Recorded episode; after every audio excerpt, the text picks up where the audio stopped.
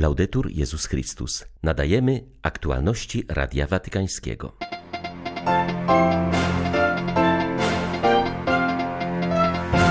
W Watykanie opublikowano papieskie orędzie na Światowy Dzień Ubogich. Franciszek po raz kolejny dziękuje w nim narodom, które przyjęły uchodźców wojennych. Patrząc na dzikość i okrucieństwo wojsk rosyjskich, nie możemy zapomnieć o innych problemach związanych z wojną na Ukrainie, powiedział Ojciec Święty podczas spotkania z redaktorami jezuickich czasopism. Amnesty International zebrała i zabezpieczyła dowody rosyjskich zbrodni wojennych na Ukrainie. Przywódcy polityczni i wojskowi muszą stanąć przed sądem, mówi Radiu Watykańskiemu dyrektor tej organizacji. 14 czerwca witają Państwa ksiądz Krzysztof Ołdakowski i Łukasz Sośniak. Zapraszamy na serwis informacyjny. Im bardziej rośnie poczucie wspólnoty i komunii jako stylu życia, tym bardziej rozwija się solidarność, napisał papież w tegorocznym orędziu na szósty Światowy Dzień Ubogich, który będzie obchodzony 13 listopada. Jego mottem są słowa Chrystus dla was stał się ubogim. Franciszek zaznaczył, że stanowi on okazję do refleksji nad naszym stylem życia oraz wieloma wymiarami ubóstwa, które pojawiają się we współczesnym świecie. Ojciec Święty zauważył, że pandemia oraz wojny niosące śmierć i zniszczenie spychają wielu ludzi w biedę, która dotyka osoby najsłabsze i najbardziej bezbronne.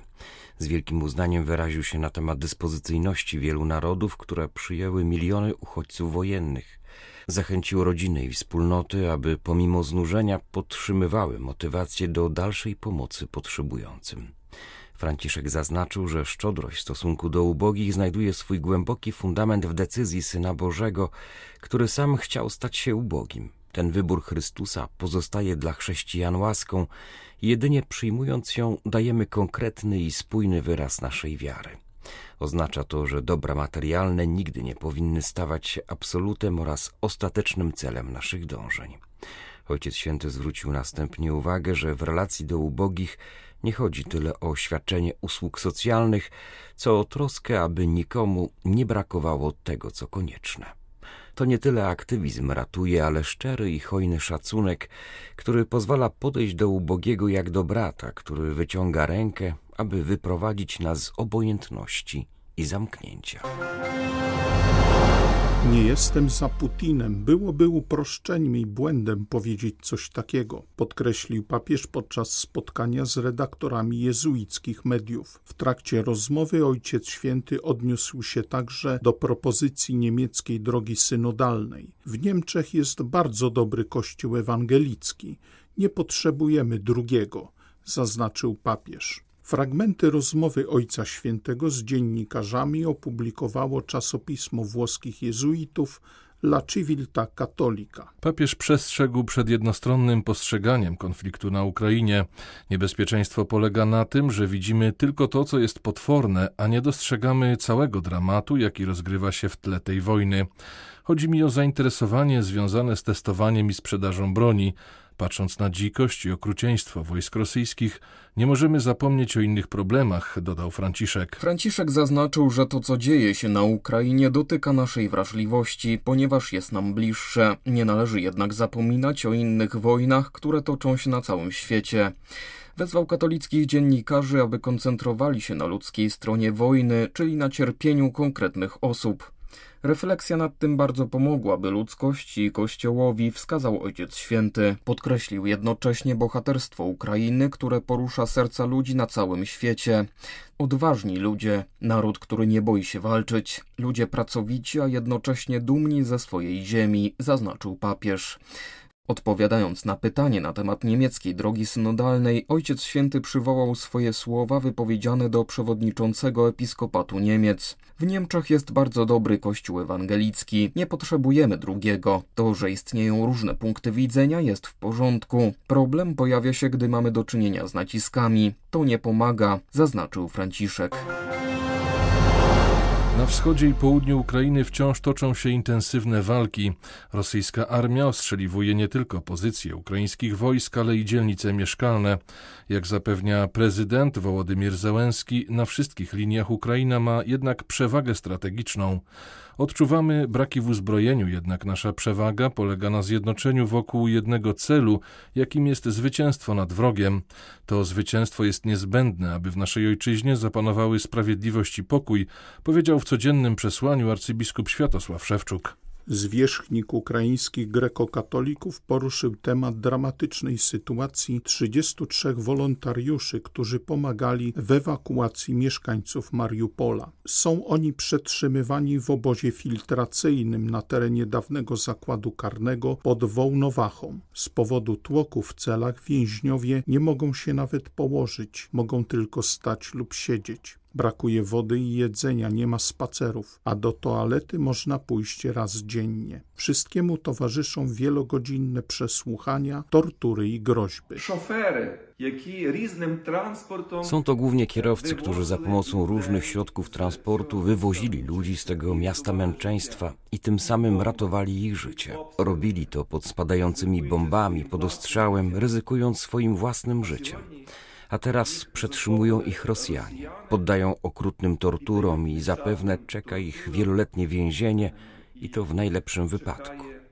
Rosjanie nie potrafią nawet odróżnić wolontariusza od terrorysty.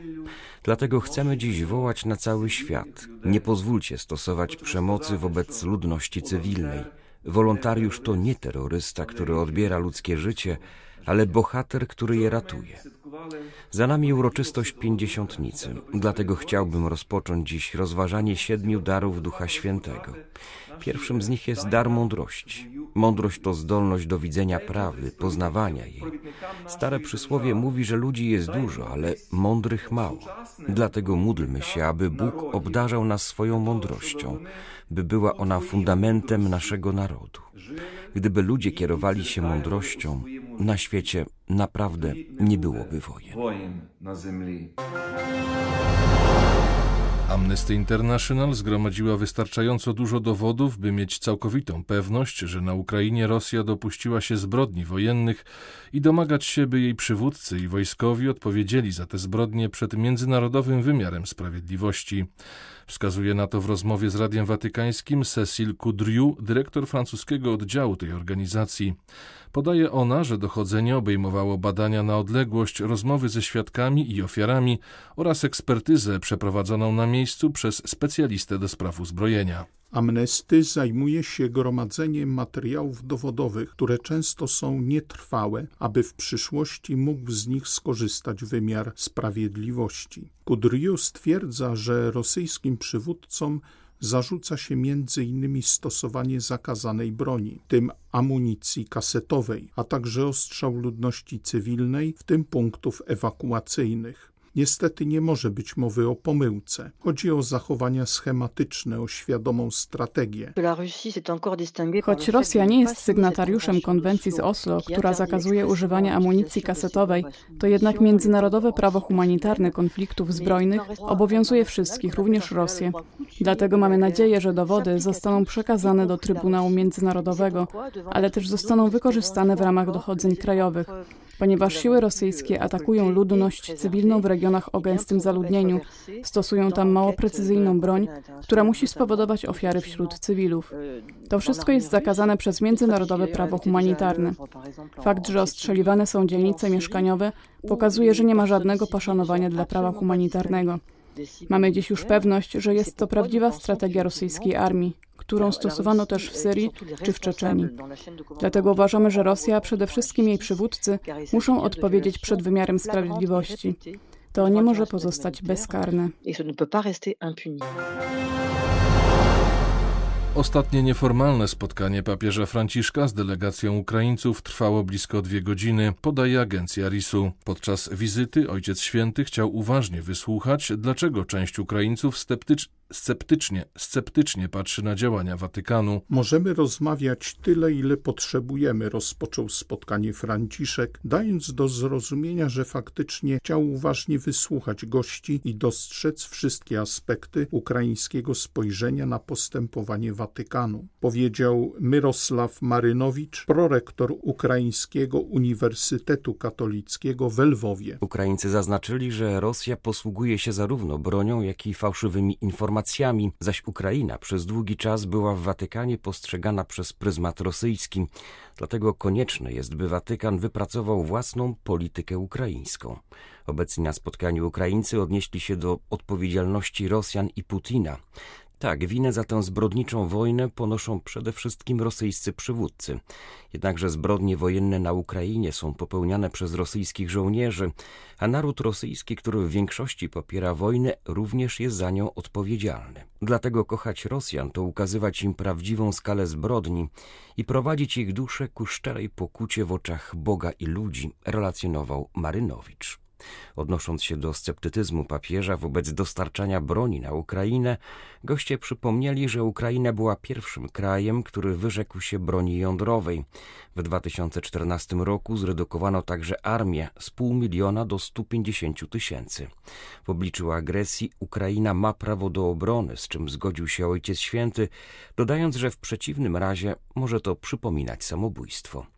Poruszono także kwestię niejednoznaczności w doktrynie katolickiej w odniesieniu do pojęć wojny sprawiedliwej i sprawiedliwego pokoju. Jak zaznaczyli papiescy goście, byłoby ważne dla całego świata, gdyby Kościół zwrócił szczególną uwagę na wyjaśnienie tej kwestii, co spotkało się z aprobatą Franciszka. Ukraina nie czuje się zapomniana. Wiemy, że nasz prezydent stale jest w kontakcie ze światowymi przywódcami. Na Ukrainę dociera wciąż nowe uzbrojenie. Potrzebujemy pomocy i jesteśmy za nią wdzięczni, mówi w rozmowie z Radiem Watykańskim ksiądz Maksym Riabuka, przełożony Salezjanów w Kijowie.